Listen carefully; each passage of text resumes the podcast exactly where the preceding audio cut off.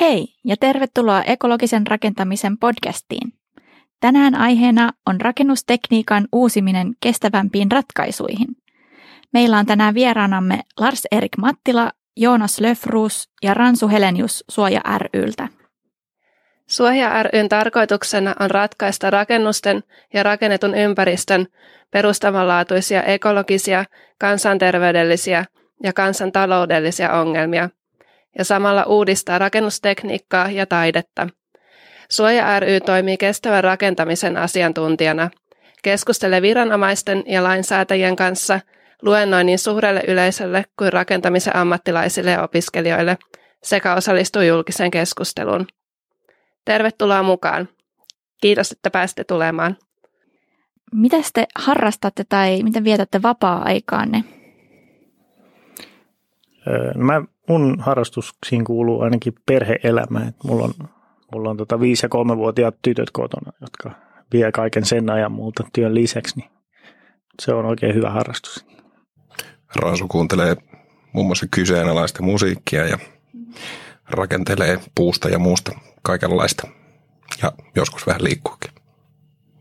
Lars palsta viljelee. Mitä sä kasvatat? Rikkaruohoja, kukkasia, jotain syötäviä myös. Yhden sanan yksi yllättävä fakta itsestänne. Tähän mulle ei tullut ihan yhtään mitään mieleen, niin mä annan tämän suoraan Ransulle. No, kaikilla mun kaimoilla on neljä jalkaa. Mä voin sanoa, että mummo puhelin. Se on yksi sana. No mulla olisi tässä ehkä Larsille kysymys tästä sun diplomityöstä tulevaisuuden kerrostalo, niin mikä johti kiinnostumaan tähän aiheeseen? No mä ajattelin itse asiassa nyt heti suoraan kimmottaa tämän kysymyksen Juunakselle, koska tämä sikäli niin kuin liittyy tähän, me, silloin me edetään niin kuin kronologiassa tässä, koska ähm, tulevaisuuden kerrostalon taustalla on keskusteluja näiden kahden muun tämänpäiväisen vieraan kanssa ää, opiskeluaikana käytyjä keskusteluja, mutta, mutta tota, mun työtä edelsi Juunaksen diplomityö ja, ja tota, se on ehkä järkevää oikeastaan käydä tässä ensiksi läpi, jos sopii. Sopii, sopii.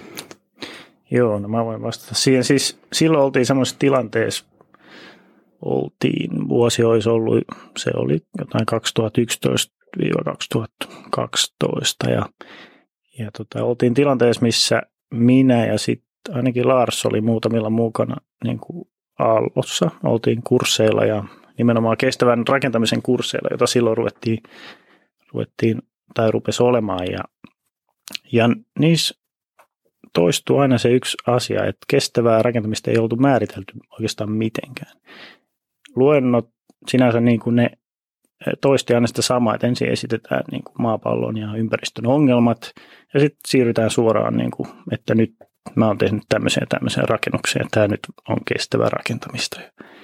Ja tota, sitten puuttu siitä välistä kokonaan se niin kuin kestävän rakentamisen määrittely ja että, niin kuin, että mitä siinä välissä tapahtuu. Että on ongelma ja sitten tämä olisi mukaan ratkaisu, mutta ei tämä oikeastaan vastannut mihinkään. Ja, ja sen takia mä tein sitten kirjallisuustutkimuksen otsikolla Vaatimukset ekologisesti kestävälle rakennukselle. Ja siinä lyhkäisyydessään, niin miten sitä nyt lyhyesti voidaan tätä käsitellä, niin voidaan ainakin todeta se, että kestävässä rakentamisessa niin täytyy katsoa vähintäänkin sitä, että mistä aine tulee, mihin se menee ja missä ajassa.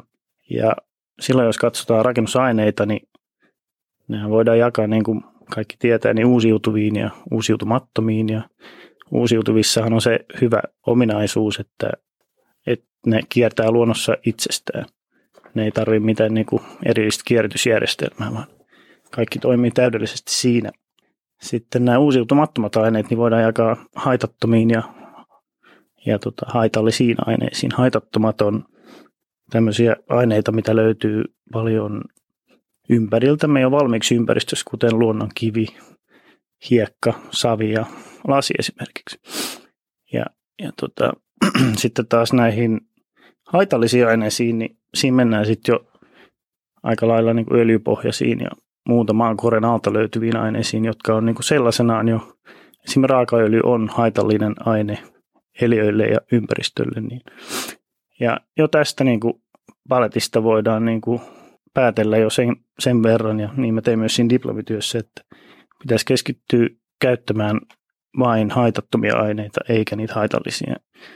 Tavallaan itsestään selvä asia, mutta sitten kun katsotaan nykyistä rakentamista, niin siellä puhutaan paljon niin kuin ikään kuin materiaalineutraaliudesta, että, ei saada laittaa asioita paremmuusjärjestykseen, vaikka näin todellakin pitäisi tehdä.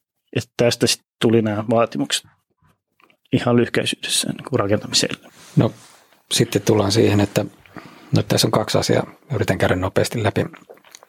Siinä noin 2010 Aalto-yliopistossa oli semmoinen, ää, siellä tehtiin semmoinen yliopiston eräänlainen ponnistus, ja se oli semmoinen talo nimeltä Luukutalo. Tehtiin mm. semmoiseen Solar Decathlon ää, aurinkoenergialla toimivaan ää, arkkitehtuurikilpailuun, ää, joka, johon pystytettiin tämmöisiä niin kuin, koetaloja ää, siis Madridiin vuonna 2010 muistaakseni. Ja, ja tota, mä olin yksi niistä, ää, jotka oli myös niin kuin jopa pystyttämässä sitä taloa sinne ja niin edespäin. Ja jossain määrin tämä rakennus oli semmoinen tahattomasti semmoinen käännekohta, eräänlainen sellainen myös mun ja Juunaksen ja sitten Ransumin, Ransun kanssa tätä käydyssä keskusteluissa, että tämä rakennus näytti päälle päin oikeastaan niin kuin savaruksen jokaisen checkboxiin niin kuin hyvästä rakentamisesta. Eli siinä oli, se oli netto nolla energiatalo. Se siis tuotti vuoden aikana yhtä paljon tai enemmän ää, energiaa aurinkopaneelien avulla kuin mitä se käytti vuositasolla. Ja, ja, ja tota, se oli siis käytännössä päällystetty aurinkopaneeleilla, aurinkosähköpaneeleilla. Ja, ja sitten se oli tehty puusta ja, ja, ja näin ollen sitten katsottiin, että se on niin ekologinen, kun se on kerran puusta tai ainakin jotenkin puupohjaisista. Ja, ja sitten siinä on ihan mielettömän niin kuin, hyvät U-arvot, eli se niin kuin, säästi energiaa ja sitten vielä paransi se, että siinä oli semmoinen ihan maailman ennätysluokan ähm, ilmavaihtokone lämmön talteenottojärjestelmillä ja muuta, ja sitä pystyi vielä niin kuin ohjaa, ohjaa tota noin, tämmöisellä älylaitteella. Et se oli niin kuin huippujuttu siinä katsannossa, ja, ja sitten se vielä palkittiin niin kuin monella tavalla. Se ei voittanut sitä kilpailua kylläkään, mutta, mutta, tuota, mutta kuitenkin. Mutta sitten kun me sitten tuota noin, ää, jäätiin vähän enemmän funtsimaan, että mitä tässä nyt oikeasti ollaan tekemässä, niin sitten se alkoi näyttää hieman kyseenalaiselta. Oikeastaan tultiin siihen pisteeseen, että, että jos kerran luukutalo on vastaus, niin tässä kysymyksen asettelussa nyt on ehkä jotain, jotain pielessä. Eli netton nolla energiatalo tarkoitti sitä, että se tuotti näillä suur, tällä suurella aurinkosähköpaneelijärjestelmällä ää, tosiaan kesällä kaiken tarvitsemansa, vuositasolla tarvitsemansa energiaa, mutta talvella se käytti sieltä tuota, noin sähköverkosta ihan sitä samaa ikään kuin likaista voimalasähköä kuin kaikki muutkin. Ja se tuotti sitä tosiaan vuoden aikaan, jolloin sitä ei oikeastaan tarvita. Sitten nämä aurinkosähköpaneelit on kuitenkin niin kuin kertakäyttöisiä sähkölaitteita, joiden elinajanoudet ei ole järin pitkä. Ja, ja tuota, niitä ei pystytä kierrättämään. Ja sitten lisäksi vielä, että tuli muistutus siitä perusasiasta, että vaikka aurinkoenergia itsessään on uusiutuvaa, niin ne laitteet, joilla sitä otetaan talteen, niin eivät ole. No sitten siihen, että se oli puupohjaisista, niin siinä oltiin venytetty tietenkin sitä koko puun käsitettä, että puuta on monin paikoin siinä talossa prosessoitu niin paljon, että se on lähes tunnistamattomassa muodossa. Sitä on seostettu moniin aine- tai eri aineisiin ja ennen kaikkea sitä piti määräviltä osin liima kasassa. Ja merkittävä määrä sellaista. Ja sitten nämä rakenteet oli monimutkaisuudessaan sellaisia, että sillä ei ole niin kuin edellytyksiä selvitä rakennusperinnöksi asti, mutta toisaalta sen prospektin saattaa viedä jo, jo sekin, että, että siinä vaiheessa kun tämä älyjärjestelmä ei enää se joku ensimmäisen sukupolven iPad, joka sitä pyöritti, niin, niin, niin tota noin, lakkaa samasta päivityksiä, niin, niin siinä vaiheessa voi olla, että tämä, tämä kuukahtaa tämä, tämä tota noin, sinänsä ehkä supertehokas järjestelmä siihen, että ei pääse ikään kuin kypsään kypsään ikään. Plus tietenkin, että mistä tämä kaikki valmistetaan, minne se kaikki päätyy, missä ajassa. No joo, eli tällainen oppimistilanne tapahtui. Tämä oli siis 2010 Juunas valmistui siinä, tota, oliko 2013. Juunaksen työ oli kirjallisuuskatsaus. Ja sitten mä olin paikalla silloin, kun sitä arvosteltiin ja noin yleisesti ottaen se vastaanotto oli sellainen, että se ei niinku ihan tuntunut menevän ihan perille. Se, että mistä siinä niinku oli kyse. Ja, ja, ja, ja tota, se ei ollut mun mielestä ju, se ei ollut Juhnaksen vika.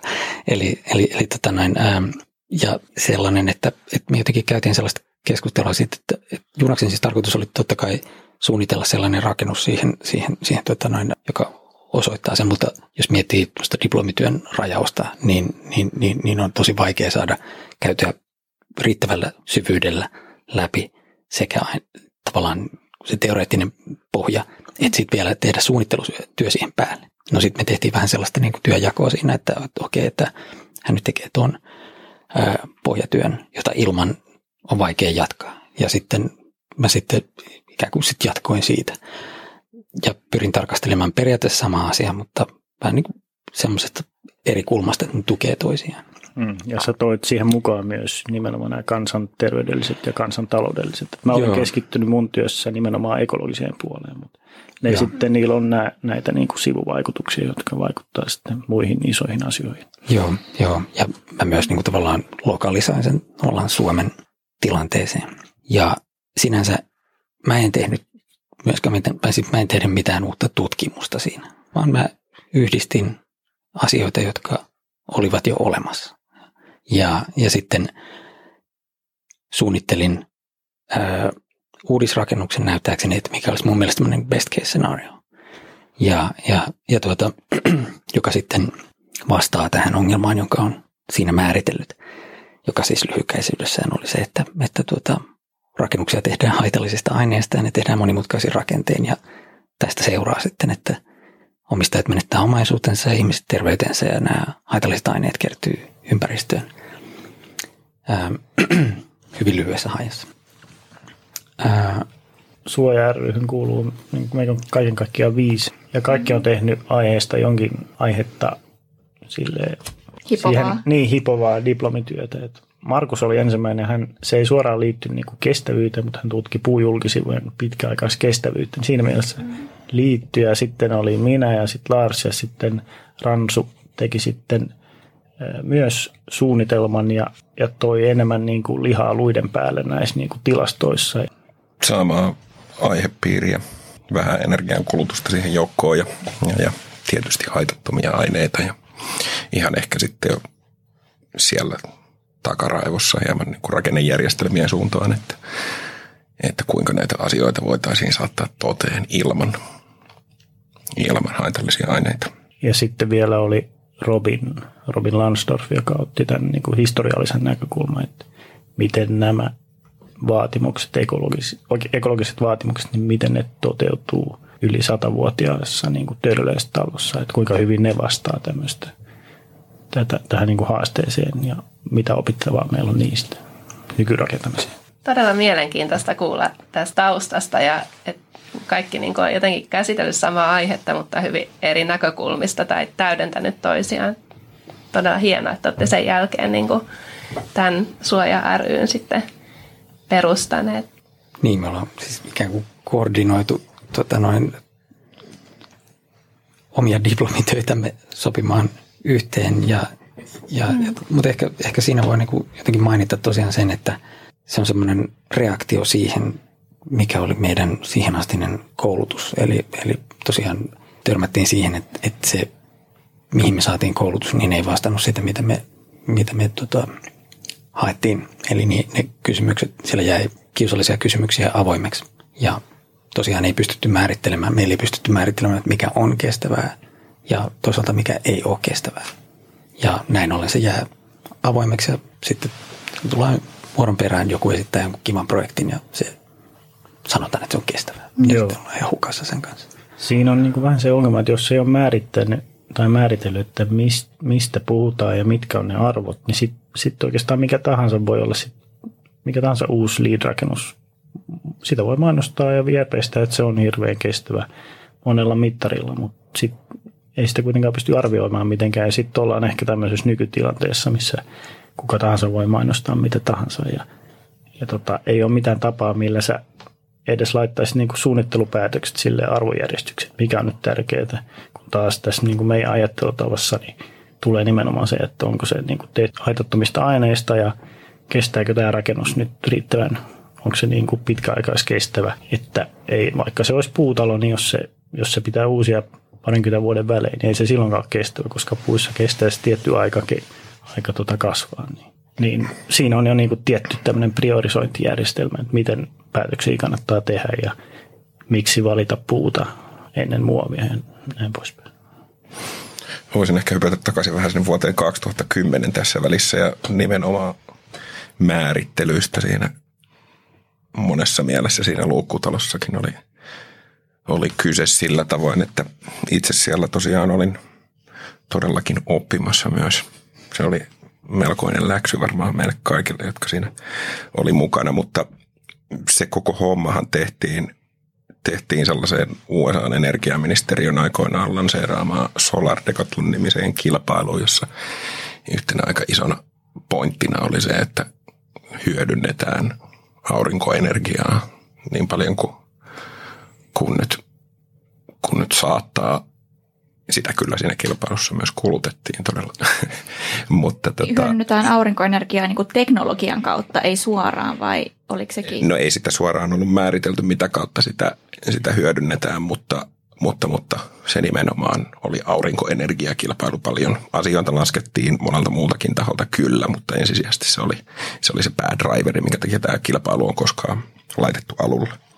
Ja tota, mä muistan sen tilanteen tai joskus elämässä tulee sellaisia hetkiä, että asiat vaan kääntyy toisinpäin päässä tajuaa jotain, oppii jotain, niin, niin, niin se oli ihan hurja hurja projekti ihan vaan niin kuin työmäärällisesti ja siellä Madridin helde, helteessä oli aika tarkkaan tähän aikaan vuodesta, ehkä kesäkuuta taisi olla. Ja, ja, ja Madridissa oli aika kovat kelit siihen aikaan, 40, 40 meni rikki suoraan auringonpaisteen ja se pystytysaika taisi olla kymmenen päivää siellä työmaalla ja työmaa olikin siinä, siinä, siinä keskustan sivuitse menevän joen rannalla. Ja ihan semmoisella aukealla, laakeella alueella, missä 17 eri yliopistojen valmistamaa tai rakentamaa taloa oli rivissä ja, ja, ja siitä paiskittiin ja sitten hikoiltiin ja sillä tietysti sillä sijoittelulla turvattiin se, että aurinko, tai talot saa paljon aurinkoenergiaa katoille asennettuihin paneeleihin ja muualle ja ehkä siinä nyt aiheutui sitten jonkunlaista jäädytystarvetta aika tavalla myös ja sitten ollaan siinä tilanteessa, että käyttää aurinkoenergiaa sen koneen pyörittämiseen, joka sitten taloa viilentää ja ja, ja sitten mitenkään suunnittelematta taisin olla ehkä joku päivä siinä, kun rakennettiin sitä taloa, niin pikkusen väsynyt ja ehkä jopa kyllästynyt johonkin tilanteeseen. Ja menin käymään siellä joen toisella puolella. Lähin vähän niin kuin karkuun hetkeksi. Me time. Ja siellä olikin puisto. Ja siellä puiden alla suojassa oli ihan mielettömän kiva olla. Siellä oli aika tarkkaa 25 astetta lämmintä. Ja tota, sitten herää sitten tietysti kysymys, että oliko se nyt millään tavalla oikea ratkaisu laittaa niitä taloja sinne auringonpaisteeseen sen kaltaisessa ilmastossa. Ja voitaisiin käyttää jotakin passiivista järjestelmää, vaikkapa nyt matala, matalassa rakentamisessa puustua varjostamaan sitä tilannetta, ettei koskaan päädytty siihen tilanteeseen, että niitä täytyy koneellisesti jäähdyttää. Niin siinä meni silmät selälleen siinä tilanteessa itsellä niin sanotusti. Järjestettävä kokemus sitten. Kyllä, sitä. Mistä suoja on saanut nimensä? Onko se, liittyykö se myöskin tähän suojassa puitten alla tai... Se liittyy siihen rakennusten perimmäiseen tarkoitukseen. Niin, mm. totta. Perustarpeiden tasolla. Mm. Jota on menestyksekkäästi sivuutettu tässä tuota, noin, meidän ammattikunnassa. Tai siis vitsikästi voisin sanoa niin, että jos takaperuis johtaa sen perusteella, että mitä nyt rakennetaan, niin vaikuttaa siltä, että arkkitehtien mielestä rakennuskannan suurin ongelma on se, että meillä ei ole riittävästi tosi mageen näköisiä rakennuksia. Me sitten katsotaan asiaa hieman silleen, no me katsomme asiaa eri kantilta, että mm. rakennukset epäonnistuu perimmäisessä tehtävässään, joka on tuottaa suojaa. Niin, niin, niin tota noin, todellakin tämmöinen back to basics. Niin, että suojelee ihmisiä, mutta suojelee ympäristöä tai niin kuin kaikki, niin, no niitä ei oikeastaan eroteta. edes voi eroteta toisistaan. Niin, niin, se on yksi sama asia. Ja. Ehdotatte, että tulevaisuuden kerrostalo on massiivipuuelementtirakenteinen. Mikä on mielipiteenne puusta rakennusaineena? No mä voin aloittaa tähän vastaamaan sille, että Larsin työ, sehän siinä työssäkin mainitaan, että se on niin kuin yksi vaihtoehto. Eli ei sen ole pakko olla puuta. Kyllä kerrostaloja voidaan tehdä tiilistä esimerkiksi. Toimii vallan hyvin. Mutta mut se oli kyllä niin kuin yksi tapa hoitaa se, ehkä Lars voi. Niin, no tota, siinä oli ainakin niin, että okei, mä sanon näin, että, että puu soveltuu rakentamiseen tosi luontevasti. Niin, niin tästä syystä sitä on täällä päin maailmaa saatavilla. Se vaatii aika vähän prosessointia. Ja, ja, ja tota, sitä on ikään kuin helppo kerätä rakennuskäyttöön. Ja, eli tämä on niin kuin ehkä se, se yksinkertaisin juttu. Sitä pystyy kierrättämään, mutta sitä ei pakko kierrättää. Puusta on mahdollista rakentaa tavalla, jossa se kestää käyttöä monin verran pitempään kuin mitä sillä kestää kasvaa. Ja se on sille ällistyttävä juttu. Tai oikeastaan ehkä se on, se on varmaan monille sikäli niin kuin jotenkin yllätys. Nimittäin tällä hetkellä puusta rakennetaan rakennuksia esimerkiksi 50 vuoden elinkaarilla. Ja nyt muillekin rakennuksille on tyypillinen aika. Ja on aika kreisiä rakentaa 50 vuoden rakennuksia aineista, joilla kestää 100 vuotta kasvaa. Ja näin ollen, jos puurakentaminen nyt sitten yleistyy, niin se tarkoittaa sitä, että niin kuin haaskataan vihreä kulta kertakäyttörakennuksiin. Se on nettonegatiivista toimintaa. Samaan aikaan, kun meillä on rakennusperinnössä esimerkkejä siitä, miten puuta käytetään sillä tavalla, että kestää monta kertaa niin pitkään kuin mitä, mitä tuota, ää, uudella puusukupolvella kasvaa. Ja näin ollen semmoinen ruoka-analogia, jota mä oon käyttänyt tätä selittääkseni, on se, että, että jos kuvitellaan, että, että jos puhutaan rakennustaidon sijaan ruoanlaittotaidosta, että, että jos mä pystyisin kehittämään ruoanlaittotaitoni sellaiselle tasolle, että, että mä pystyn valmistamaan raaka-aineista sellaisen aterian, joka pitää mut kylläisenä pitempään kuin uusilla raaka-aineilla kasvaa, niin mä en osaa ainoastaan ratkaisut omaa ruokintaongelmaani, vaan ajan kuluessa myös teidän ja kaikkien muidenkin. Tämä on tavallaan se potentiaali, mitä, pitää, mitä se aine itsessään pitää sisällään, joka tällä hetkellä menee haaskuuseen. Tuohon voisi ehkä lisätä myös sen, että sen ehkä positiivisen näkökulman myös, että me ollaan siinä myös onnekkaassa tilanteessa, että rakennuksia voidaan rakentaa näistä aineista, mitä ollaan itse määritelty, että nämä on haitattomia ja kestäviä verrattuna sitten vaikka elektroniikkaan tai autoihin, niin niihin ei voi, ei puu ole niihin niin kuin mikään aine eikä, eikä niitä tolleen vaan niin kuin savesta tai kivestäkään tehdä.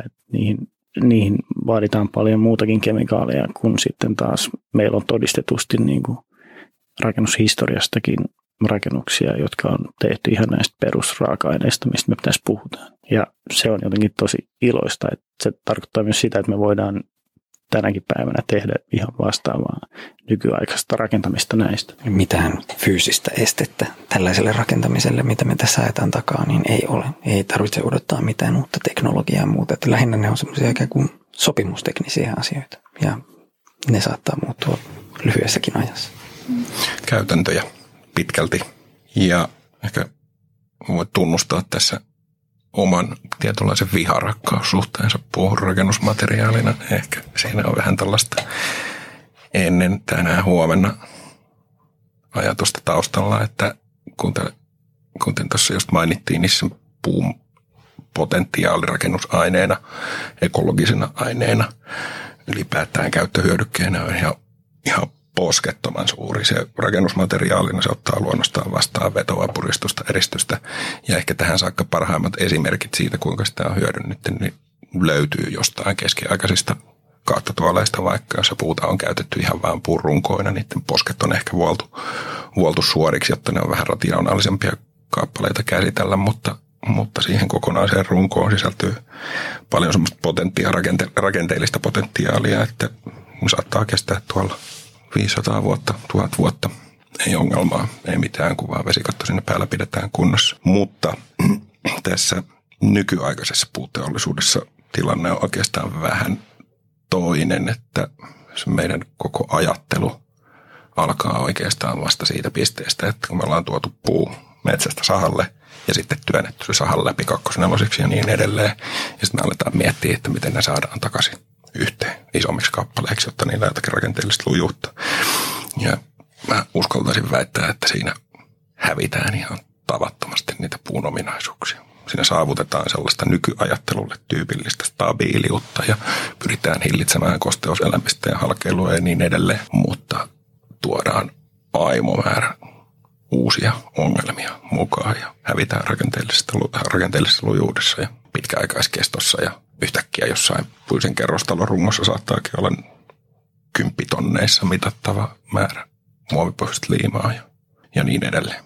Ja tota, sen sijaan, että me tällä tavalla manipuloitaisiin ylipäätään rakennusainetta tai puuta, niin ehkä meidän pitäisi vähän manipuloida meidän teollisuutta, niitä käytäntöjä, koska kaikki se teknologia on olemassa, että pystyttäisiin tekemään kokonaista puurungoista ihan valtavan pitkäaikaiskestäviä ja lujia taloja, mutta niitä menetelmiä ei tällä tai menetelmät on olemassa, mutta sitä ymmärrystä ei ole olemassa. Kaikki työkalut on käsissä, mutta ei vaan osata käyttää niitä oikein vielä. Kyllä. Ajatellaan nyt vaikka, että jos pian rakennetaan Helsinki-Tallinna-tunneli, sieltä tuodaan ihan tavattoman hyvää rakennusainetta ulos semmoisena epämääräisenä vapaamuotoisena kappaleena. Ja sen ainoa graniittia Suomen tai Suomen kallioperä taitaa olla yksi maailman vanhimpia ja graniitin menestysrakennusaineena on aika, aika ilmeinen, kun katsoo noiden vanhojen talojen sokkeleita vaikka tuolla, tuolla Helsingin vanhassa keskustassa ja muualla. Mutta kun se tuodaan meidän menetelmistä johtuen sellaisena epämääräisenä vapaamuotoisena kappaleena sieltä, sieltä kallioperästä pois, niin sitten se ainoa käyttötarkoitus on se, että dumpataan se mereen, tehdään lisää rakennusmaata.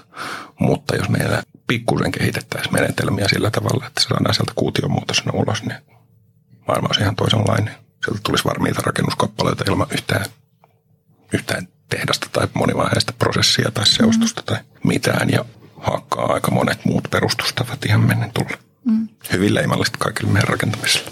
Seostaminen ja jauhaminen ja prosessointi ja niin edelleen. Mutta tosiaan, että se oli tämän, nyt jos puhutaan vielä tästä tulevaisuuden kerrostelusta, niin se oli tämmöinen vastareaktio siihen, mitä oli ollut siihen asti. Ja valitettavasti sellaisena se vielä, vielä seisoo.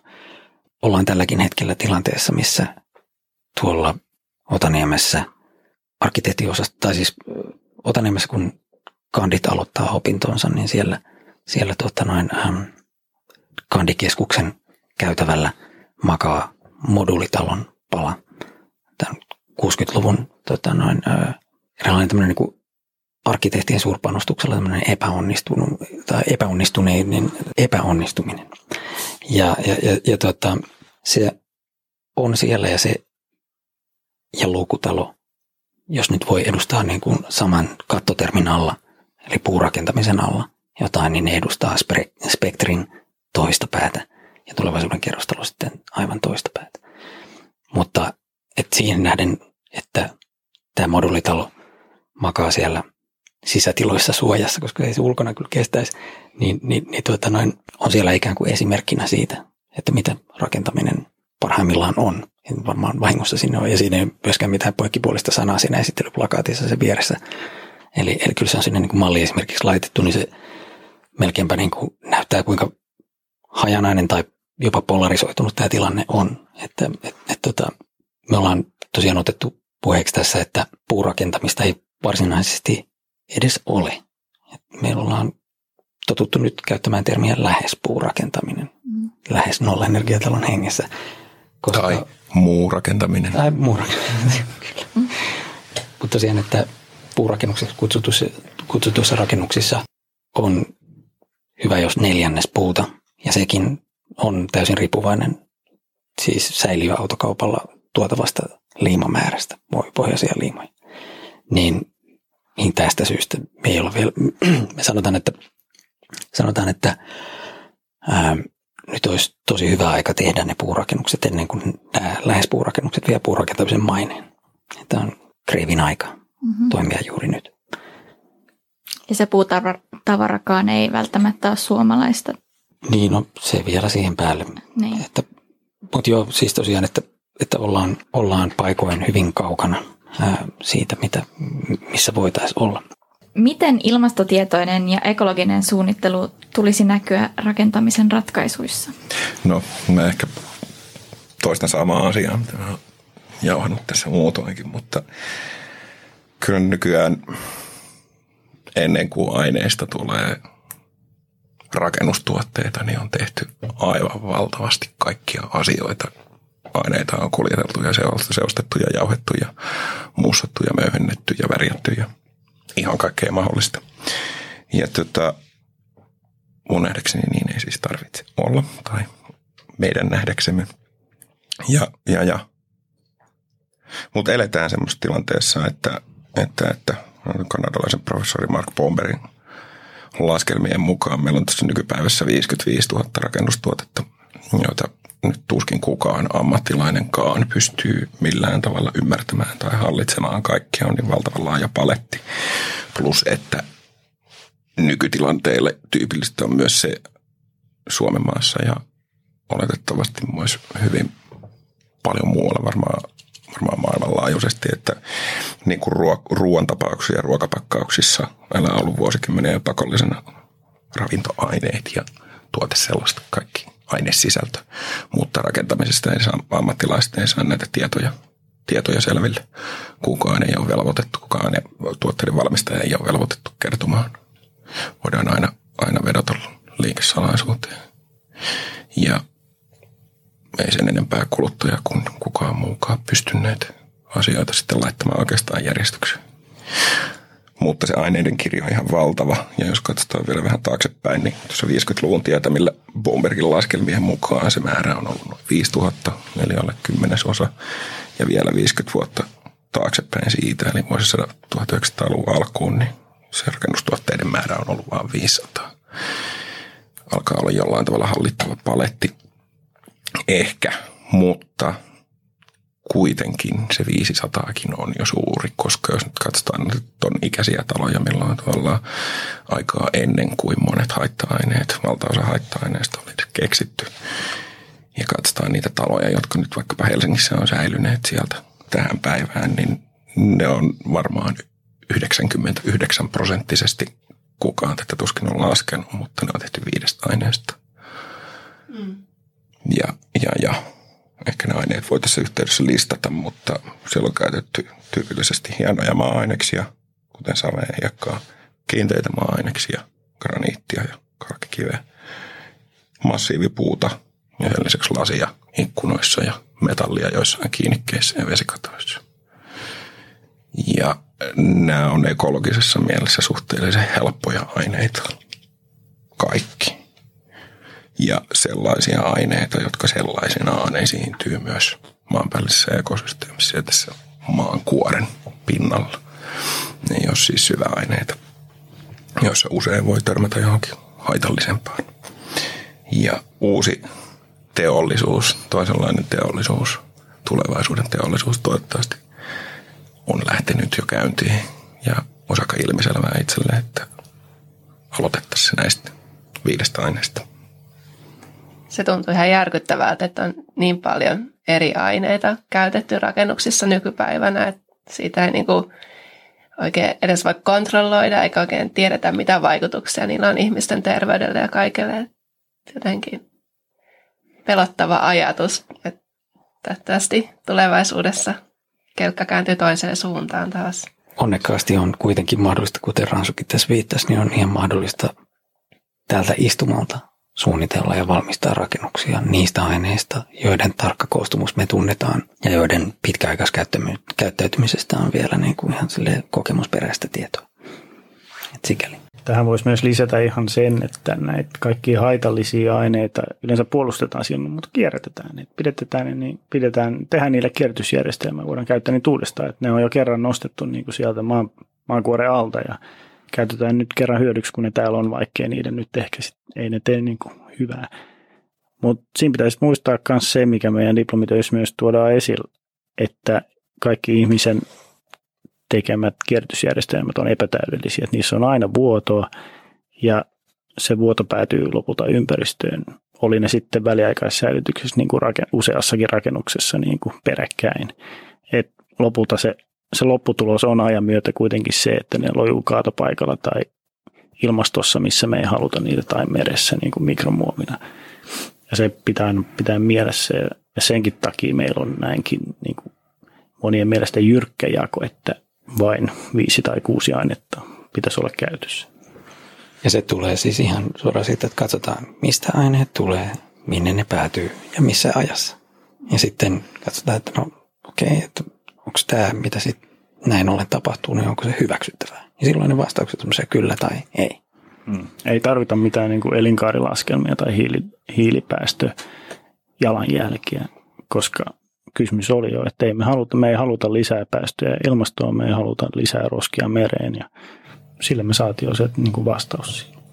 Juunas mainitsit tuossa kierrättämisen ja, ja, ja ö, mun käsitykseni mukaan rakentamisen maailmassa ja ylipäätään, missä ikinä näitä aineita käytetään, niin kaksi aineetta kiertää lähes 100 prosentin tehokkuudella, jos on lasi ja metalli. Ja se johtuu siitä, että niitä nyt on helppo kierrättää. Se kierrätetystä raaka-aineesta saadun, saadun uuden materiaalin arvo on suurempi kuin sen neitsellisen raaka-aineen arvo. Niin kuin kier- kierrätyksen ja kiertotalouden ongelma ei ehkä ole perimmiltään se, että meillä ei olisi riittävän fansejä ja hienoja kierrätyssysteemejä, vaan, vaan se, mitä me sinne kiertoon ylipäätään laitetaan sillä alkupäässä. Eli siis kuten Juunas sanoi, kierrätysjärjestelmät, kaikki ihmisen luomat, kirjast- kaikki ihmisen luomat kierrätysjärjestelmät on väliaikaisia ja epätäydellisiä. Ja nyt sitten, jos mennään siitä suoraan vielä tähän kiertotalouden muihin ongelmiin, niin niitä on esimerkiksi se, että ne rakennustuotteet ja materiaalit, joita nyt käytetään, niin ne on liian monimutkaisia kierrätykseen. Toiseksi on se, että, että se energia, jota kierrätys itsessään vaatii, niin se ei kierrä. Ja sitten kolmanneksi on se, että, että vaikka me käytettäisiin sataprosenttisesti, se on teoreettinen mahdottomuus, tai siis se käytännön mahdottomuus, vaikka me käytettäisiin sataprosenttisesti kaikki, mitä me ollaan tehty, niin uudestaan, niin sekään ei riitä. Jos talous kasvaa, niin me tarvitaan aina uutta lisää neitsellistä raaka-ainetta. Eli nämä tällaiset asiat puuttuu aika loistaa poissaolollaan kiertotalouskeskustelusta. Miten kiertotalous tulisi näkyä nykypäivän rakentamisessa? Tulisiko esimerkiksi käyttää olemassa olevia rakennusmateriaaleja puretuista rakennuksista tai varautua väistämättömään purkuun? Totta kai kaikkea ainetta, mikä on kerran aine tai jotenkin käyttökelpoiseksi prosessoitu ja valmistettu. Totta kai eduksi, jos se saadaan pidettyä käytössä mahdollisimman pitkään. Mutta nykyään tyypillisiä rakennusmateriaaleja ei ole vähän mahdoton käyttää loput joku betoni voidaan murskata, mutta sen käyttöarvo alenee siinä aika lailla. Ja, ja, ja puu liimattuna on aika konstikas asia sitten, kun se on viettänyt aikaa pitkään ja, ja ehkä se ei ole lainkaan käyttökelpoista enää ja, niin edelleen. Ja meillä ei oikeastaan ole mitään ratkaisua esittää sille, että mitä tehdään nyt 60, 70, 80, 90 tämänkin päivänä tehtyihin lähiörakentamiseen, jota puretaan parasta aikaa siinä on vaan ainoa, mitä me voidaan yhdistyksenä tehdä, on ajaa sitä asiaa, että tällaisia ei enää tehtäisi uudisrakentamisen. Näkyykö viherpesun rakennustuotteissa? Ehkä hieman naivi kysymys. Tuleeko mieleen jotain sellaista, missä se ei näkyy? No ehkä maalikolle voi olla hankala erottaa. Mutta se on niin, että, että tosiaan ei ehditä keksiä uusia sanoja samaa tahtia kuin mitä niitä jo käytössä käyttöön tulleita sanoja ikään kuin tärvellään mainostarkoituksissa. Ja se osaltaan liittyy just tähän määrittelyjuttuun, että jos ei määrit, sanotaan, että kestävä kehitys on niin tosi hyvä juttu tai joku tsugisautsi, nyt on niin kuin, tämä on tosi tsugisautsi, niin tämä on jo, tämä on nyt sitä ja tämä on tätä ja tuota, tuota, niitä sitten vaan lätkitään tuotteiden kylkiin ja myynnin edistämistarkoituksessa. Öö, on siis vaikea löytää tuotteita, jota ei viherpestäisi, mutta mutta tota, eli siis vielä toisin sanottuna, että jos mitään ei määritellä tarkemmin, niin silloin se jättää kaiken avoimeksi ja näin ollen viherpestäväksi ja näin on tietenkin sitten käynytkin. Ähm, ja, ja tosiaan jos ekologisen ja kestävän ja mitä nyt vaan näitä, näitä onkaan nimellä kulkevia tuotteita katsoo, niin, niin ne voi olla melkeinpä mitä vain. Mut mä haluaisin mainita, että, että yksi niin vakava ongelma on tämmöinen, tämmöinen niin pikkupuuhastelu, joka on sellaista toimintaa, joka pitää niin kuin ammattikunnan, kuten vaikka sitten arkkitehdit, kiireisinä niin, että ne ei niin kuin hetkeksi ehdi pysähtyä ikään kuin miettimään, että mitä tässä nyt niin kuin oikeasti ollaan tekemässä. Eli on tämmöistä niin kuin, ää, niin peliytymistä ää, tässä suhteessa. Tyhmä esimerkki on se, että kuvitellaan, että joku pitää niin kuin vaikka minipossua kerrostaloasunnossa, niin sille minipossulle pitää järjestää semmoista viriketoimintaa sinne. Laittaa, piilottaa jotain makupaloja ja järjestää joku, joku leikki sinne niin, että se ei päivän aikana niin kuin havahdu siihen tilanteeseen ja syö itseensä ulos sieltä talosta ja lähde, niin kuin, lähde pois sieltä. Niin, niin, niin tota, arkkitehdille on tarjolla kaiken näköistä tämmöistä puuhaa. Se alkaa tietenkin tämmöistä, niin kuin, ja monit näistä on niin kuin tosi silleen niin kuin, ikään kuin vakavaa toimintaa, että, että aloitetaan niin plaanijumpasta ja sitten niin kuin autopaikkapeli tulee siihen ja niin kuin ristikkotyyliin. Ja, ja, ja, ja tota, mutta sitten se jatkuu niin lämpöhäviön tasauslaskelmaan. Että tosiaan katsotaan, mitä se varsinaisesti lasketaan. Ruvetaan vaan niin kompensoimaan U-arvoja ja matchaamaan niitä. Ja, ja, ja tota, sitten mennään niin kuin E-lukuun ja tulevaisuudessa vielä sitten, sitten tota näin, mahdollisesti hiilijalanjälkipeliin. Ja, ja, ja tosiaan se, mitä sanoin, että, että, että mä siis pidän minipossuja ihan niin kuin fiksuina eläiminä. että, että, tota noin, että mä sitä mieltä, että niitä ei pitäisi pitää kerrostaloasunnoissa ja niin edespäin. Mutta tosiaan, että tässä on niin kuin sellainen, on tilan, ollaan tilanteessa, missä sitten esimerkiksi me ylitetään uutiskynnys sillä, että me sanotaan jotain aivan ilmeisiä asioita, jotka ammatikunnalla olisi voinut tulla suusta ulos jo pitkän aikaa. Ei tapahtunut mitään sellaista, että vuonna 2014 tuli joku suuri tieteellinen läpimurto ja mä sitten jotenkin mukaan uutisoin sen. Nämä on ollut ihan nenän alla pitkän aikaa nämä, tai nenän edessä pitkän aikaa nämä jutut.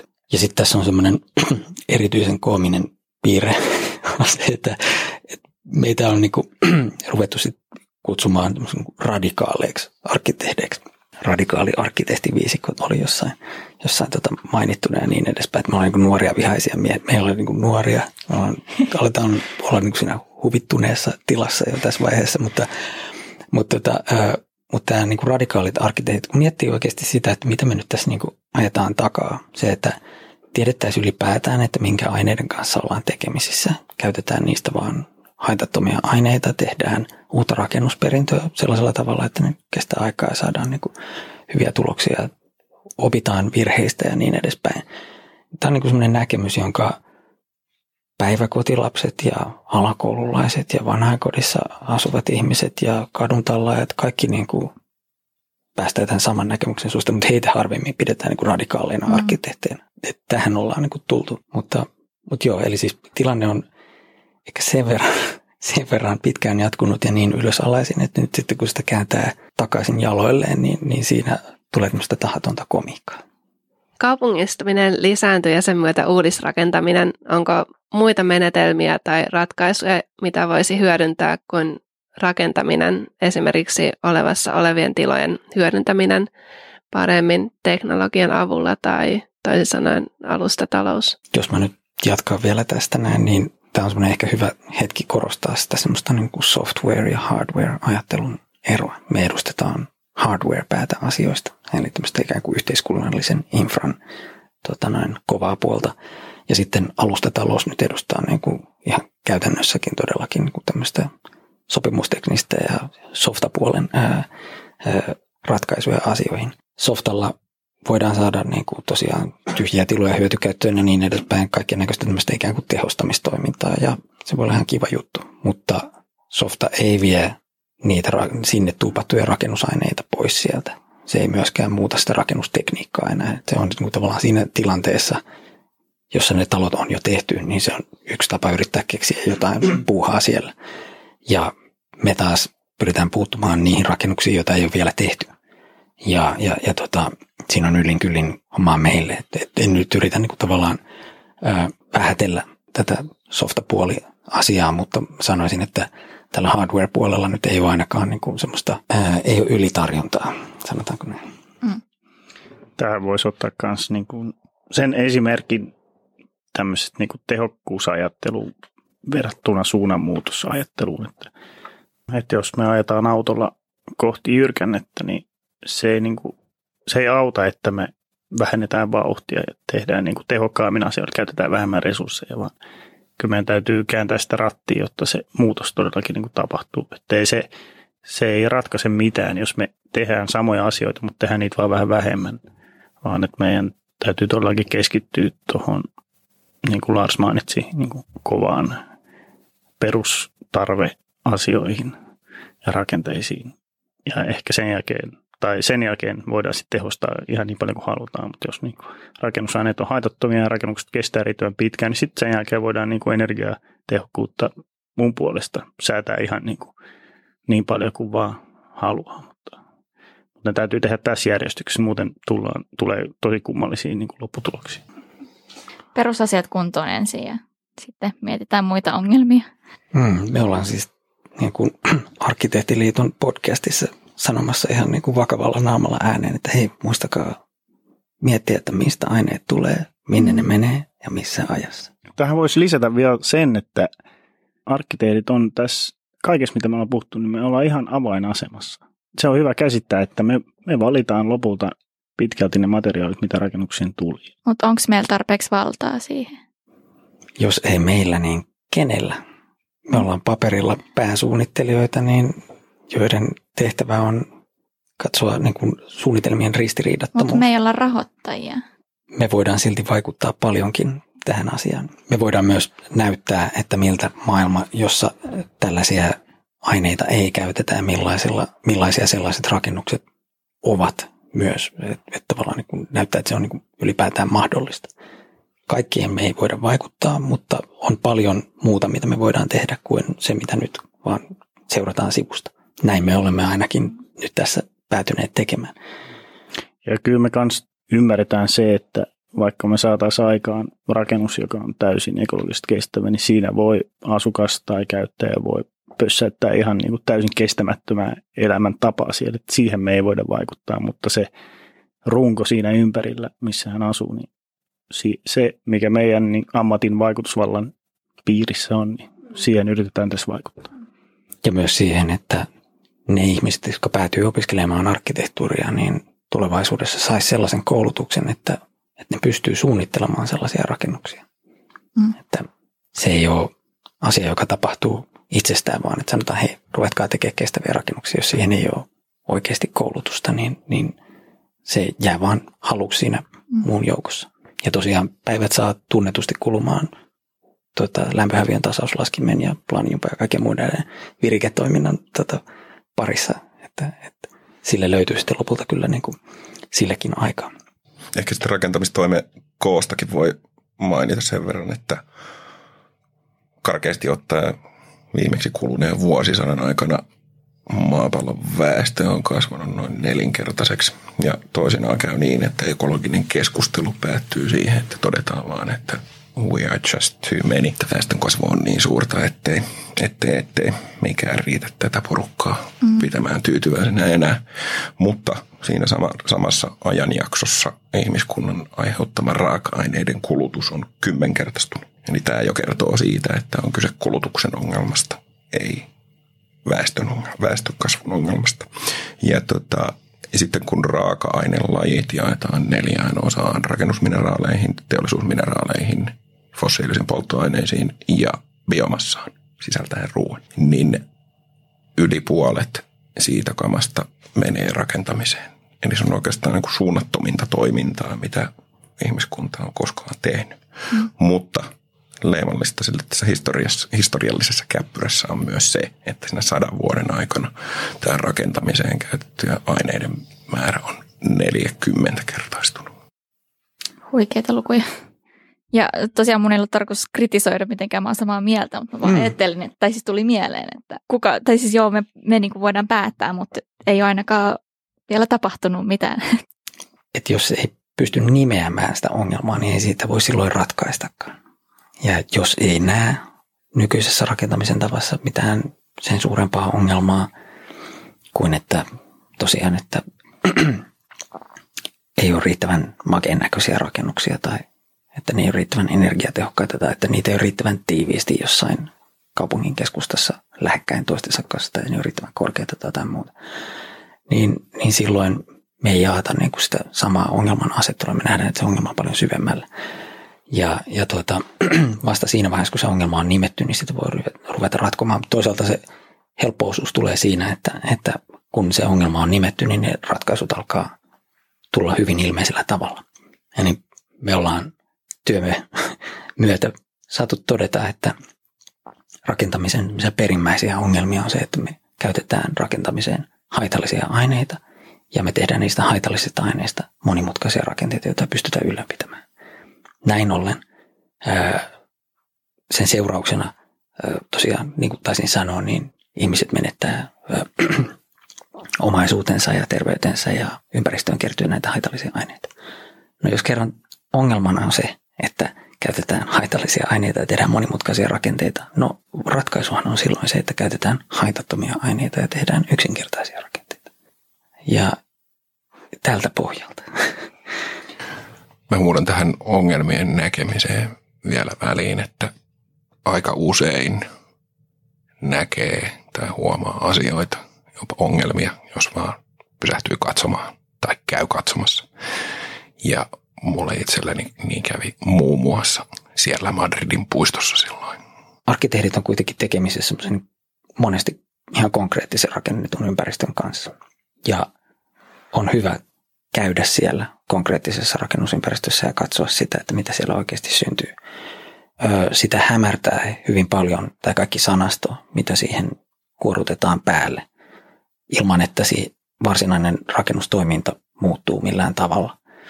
Eli samaan aikaan kun ollaan ammattikunnassa käytetty aikaa siihen, että me puhutaan kiertotaloudesta ja ekotehokkuudesta, energiatehokkuudesta, nolla energiarakentamista, passiivitaloudesta ja niin edespäin. Katsotaan sitä rakennustyömaata, joka on ollut koko ajan siinä meidän työpöydältä lähtevän papereiden tuloksena, niin se on pysynyt käytännössä muuttumattomana. Ja se on se paikka, missä se ongelma on. Ja, ja tota, että tosiaan, jos me katsotaan seinärakenteita, esimerkiksi ääri, helppona esimerkkinä nyt ilman kuvaa kuvailen tämän, että katsotaan seinärakennetta vaikka viime vuosisadan alkupuolelta ja sitten seinärakennetta viime vuosisadan loppupuolelta, ne poikkeaa toisistaan aivan tyystin. Siirrytään massiivirakenteista monimutkaisiin sekarakenteisiin ja kaiken näköisiin mömmöihin ja niin edespäin se lista on loputon. Mutta et tosiaan, että jos me katsotaan rakentamista ennen kuin maankäyttö- ja rakennuslain ykköspykäläksi tuli se, että pitäisi tavoitella kestävää kehitystä ja sitten rakenteita sen jälkeen, niin se muutos on, sitä ei pysty havaitsemaan. Siinä ei ole tapahtunut mitään. Eli on syytä katsoa ihan siitä konkreettista lopputulosta. Meillä sentään on se konkreettinen lopputulos siinä meidän toiminnassa. Ja me voidaan aina ollaan mennä katsomaan niitä rakennuksia. Ja riippumatta siitä, mitä me niistä hölistään, niin ne on mitä on. Ja se on myös todella hyvä asia. Me ei, meidän pitäisi olla sellainen ammattikunta, joka ei ole täysin sumutettavissa sanahelinällä. Mutta jos me ei koskaan poistuta työpisteen äärestä, niin, niin sitten nämä asiat muuttuu yhteismitallisiksi ja menee sekaisin ja, ja me ollaan ehkä ihan yhtä avuttomia tuota, näiden asioiden edessä kuin ihan kuka tahansa muukin, jolloin ammattikunnalta menee sitten kyllä uskottavuus. Millaisia aidosti kestäviä rakennusesimerkkejä löytyy muualta maailmasta? Jos mennään siihen, että ensiksi on tosi tärkeää määritellä, että mikä on aidosti kestävä. No sitten teidän kriteerit, mitä, mitä aikaisemmin mainittiin. Nämä. Ne on semmoinen juttu, mitä pitää pitää silmällä, mutta ää, tiiviimmän kestävyyden pähkinänkuoren on ilmaissut amerikkalainen arkkitehti Bill Reed – joka sanoo, että uh, if you can do it forever, it's sustainable. If you can't, it isn't. Eli se on siis toimintaa, jota voi jatkaa määräämättömästi. Mm. Ja jos sitä ei voi jatkaa määräämättömästi, niin silloin se ei ole kestävää. Ja näin ollen tämä yhdistettynä siihen, että katsotaan mistä aineet tulee, tämmöisen apukysymyksenä, että mistä aineet tulee, minne ne päätyy, missä ajassa ja onko se hyväksyttävää, niin ollaan ihan valtavan pitkällä. Näillä parilla hassulla apukysymyksellä pääsee hämmästyttävän pitkälle. Ehkä tähän joutuu sitä aikaperspektiiviä taas hyödyntämään sillä tavalla, että jos ajatellaan, että meillä oli aika ennen myrkkyjä. Tämä nyt ihan täysin pidä paikkaansa, mutta vedetään se nyt vaikka tuohon tietämille 1900. Niin oikeastaan kaikki ennen sitä täyttää nämä määrit, joka on säilynyt tähän päivään saakka. Mm.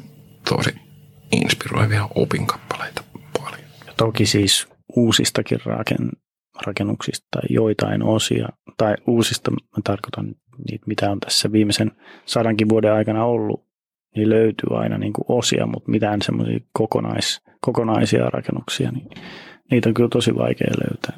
Parhaimpia inspiraatioita löytyy varmaan kansan rakentamisesta, niin kuin vanhemmasta kansan rakentamisesta, mutta tosiaan, että tämä on se hetki, milloin yleensä sitten alkaa ne, eli mä ikään kuin haluan pysäyttää tämän tähän ja sanoa että tosiaan, että, että me ei olla missään vaiheessa öö, haluttu palata ajassa taaksepäin senkin takia, että me emme, se ei ole meille eikä kenellekään muullekaan mahdollista. Öö, eikä mielekästä. Eikä mielekästä. Eteenpäin. Ja, joo, ja tämä oli siis tasan se syy, miksi mä nimesin mun diplomityöni tulevaisuuden kerrostaloksi, jotta mä voisin välttää mm. tämän aivan uuvuttavan vänkäämisen siitä, että no hei, kohta te hoitte maitokärryllä jotain ja vitsit, että mm. mitä vaan. Tämä eskaloitu jopa siihen pisteeseen, että sanoin, että jos mä asuisin satavuotiaassa kerrostalossa mun vaimoni kanssa, tai nyt se pitäisi olla jo 103-vuotiaassa kerrostalossa mun vaimoni kanssa, niin hänelle kuitenkin olisi äänioikeus. Että se talo ei niin kuin tavallaan, se rakennustekniikka, millä se on tehty, ei jotenkin niin kuin kapsele, kapseloi meitä jonnekin menneisyyteen. Eli kyse ei ole siitä, että onko kyse uudesta vai vanhasta rakennustekniikasta, vaan siitä, että onko kyse hyvästä vai huonosta rakennustekniikasta. Mm. Sen jälkeen, kun ollaan määritelty, että mikä on hyvä ja mikä on huonoa. Eli siis kaikki rakennukset on tarkoituksenmukaisia, mutta on olennaista katsoa, että mitä tarkoitusta ne palvelee. Ja mm. ollaanko me yksimielisiä siitä, että, että, että tosiaan että se on, ne on silloin sitten hyviä vaikka ei. Mutta tosiaan me ollaan, niin kuin meitä motivoi se, että me voidaan suunnitella rakennuksia näistä lähtökohdista, mitä me ollaan tässä, tässä lueteltu.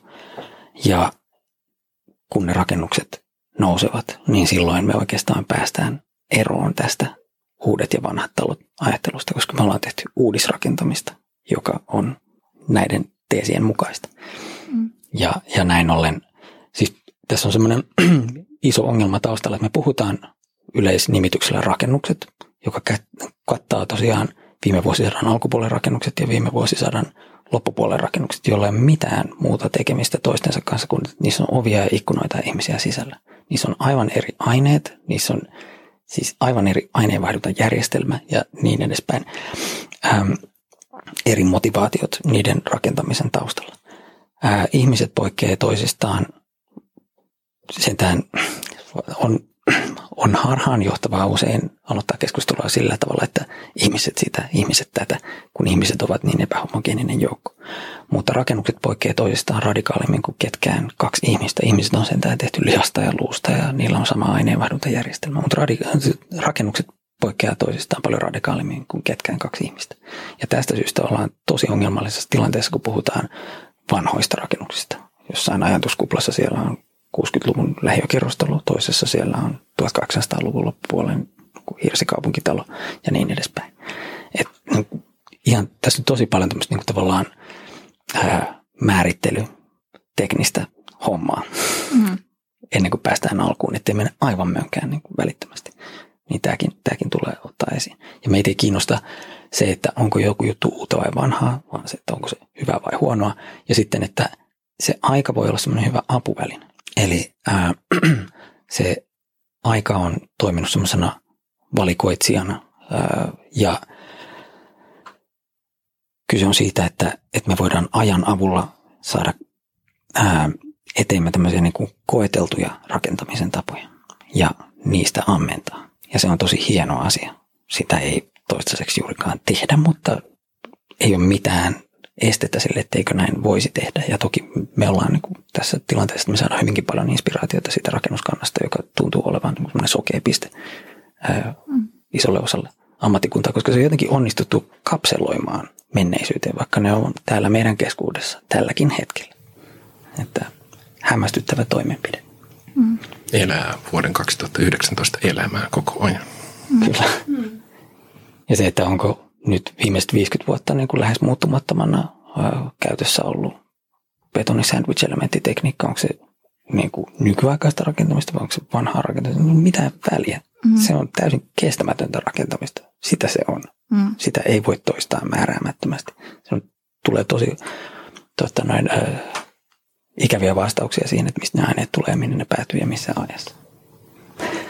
Tämä esimerkki vähän semmoinen niin kuin jauhelihateollisuus, että otetaan ne kivet ja muut tuolta ja murskataan ne ja pistetään kananmunalla yhteen ja tehdään niistä pihviä.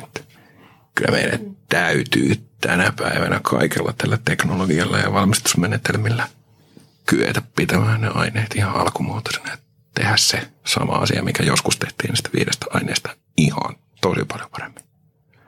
Ei luulisi olevan ongelma. Ihan tosi mielenkiintoinen ja provosoiva, innostava ajatus. Ja käänteisesti, miten hämmästyttävä latistava ajatus, että arkkitehdit, jotka tällä hetkellä tekee töitä, elämäntyötään, niin näkee sen vielä ennen kuolemaansa purettava. Se on tosiaan järkyttävää, että mm-hmm. 20 vuotta vanhoja rakennuksia puretaan, vaan elinikä näille rakennuksille mm-hmm. on tosi lyhyt. Mietin, että onko niin kuin tällaisia ää, uusia rakennusesimerkkejä ehkä sit tällä hetkellä jo olemassa kesäasunnoissa tai vapaa-ajan asunnoissa, että niitä usein tehdään aika koeluontoisesti. Koeluontoisesti ja, ja yksinkertaisilla rakennusaineilla myöskin, että et ne voisi olla niin kuin pienessä niin, mittakaavassa niin kuin jo ehkä toteutunut tällainen niin, onko niin, niin kuin matalammat vaatimukset? Tai että... No onhan Suomessa siis niin kuin tosiaan varmaan kesämökeillä ö, hengissä oleva hirsirakentamisen perinne, joka on tosiaan, ää, jos muistetaan tässä välissä, että mitä perinne on, niin perinne on siis niin kuin ketju onnistuneita innovaatioita. Ja silloin kun puhutaan, että perinne katkes, niin tosiaan silloin puhutaan siitä, että tämmöinen niin kuin lukemattomien sukupolvien aikana tislautunut kokemustieto rakentamisesta, niin sivuutettiin valtaosin. Suomessa se oli hyvin raju, täälläkään nyt joka ikinen tota noin, äh, hirveistä joutunut aloittamaan aivan tyhjästä, mutta kuitenkin se muutos on tässä maassa erityisen niin kuin merkittävä. Se on niin radikaali muutos. Mutta tosiaan, että nyt kun vielä puhutaan tämmöisestä tulevaisuusorientoituneista jutuista, suurista muutoksista, jotka on jo tapahtunut, niin on oikeastaan semmoinen hyvä hetki muistuttaa siitä, että äm, meillä on esimerkki siitä, tai esimerkkiä siitä, että kuinka rakentaminen voi mullistua aivan tyystin yhden sukupolven aikana. Niin ei tässä nyt kannata heittää hanskoja tiskiin. Mm, antaa toivoa. Viimeinen kysymys. Mikä on teidän viimeisin ekotekanne? Joka ei ole teidän toiminta, vaan ihan henkilökohtaisesti. Mä en ole ollut tänään suunnittelemassa nykyisin vallalla olevan rakennustavan mukaisia rakennuksia. Mulla taas, tämä nyt on meidän toimintaa, mutta se, että me ollaan tänään tässä ja jaetaan meidän ajatuksia, niin mä toivon, että tällä olisi jonkinlainen niin kuin jalanjälki myös ammattikunnan kesk- keskuudessa. No ei tähän ole oikeasti mitään lisättävää, turha mennä sinne yksityiselämän puolelle.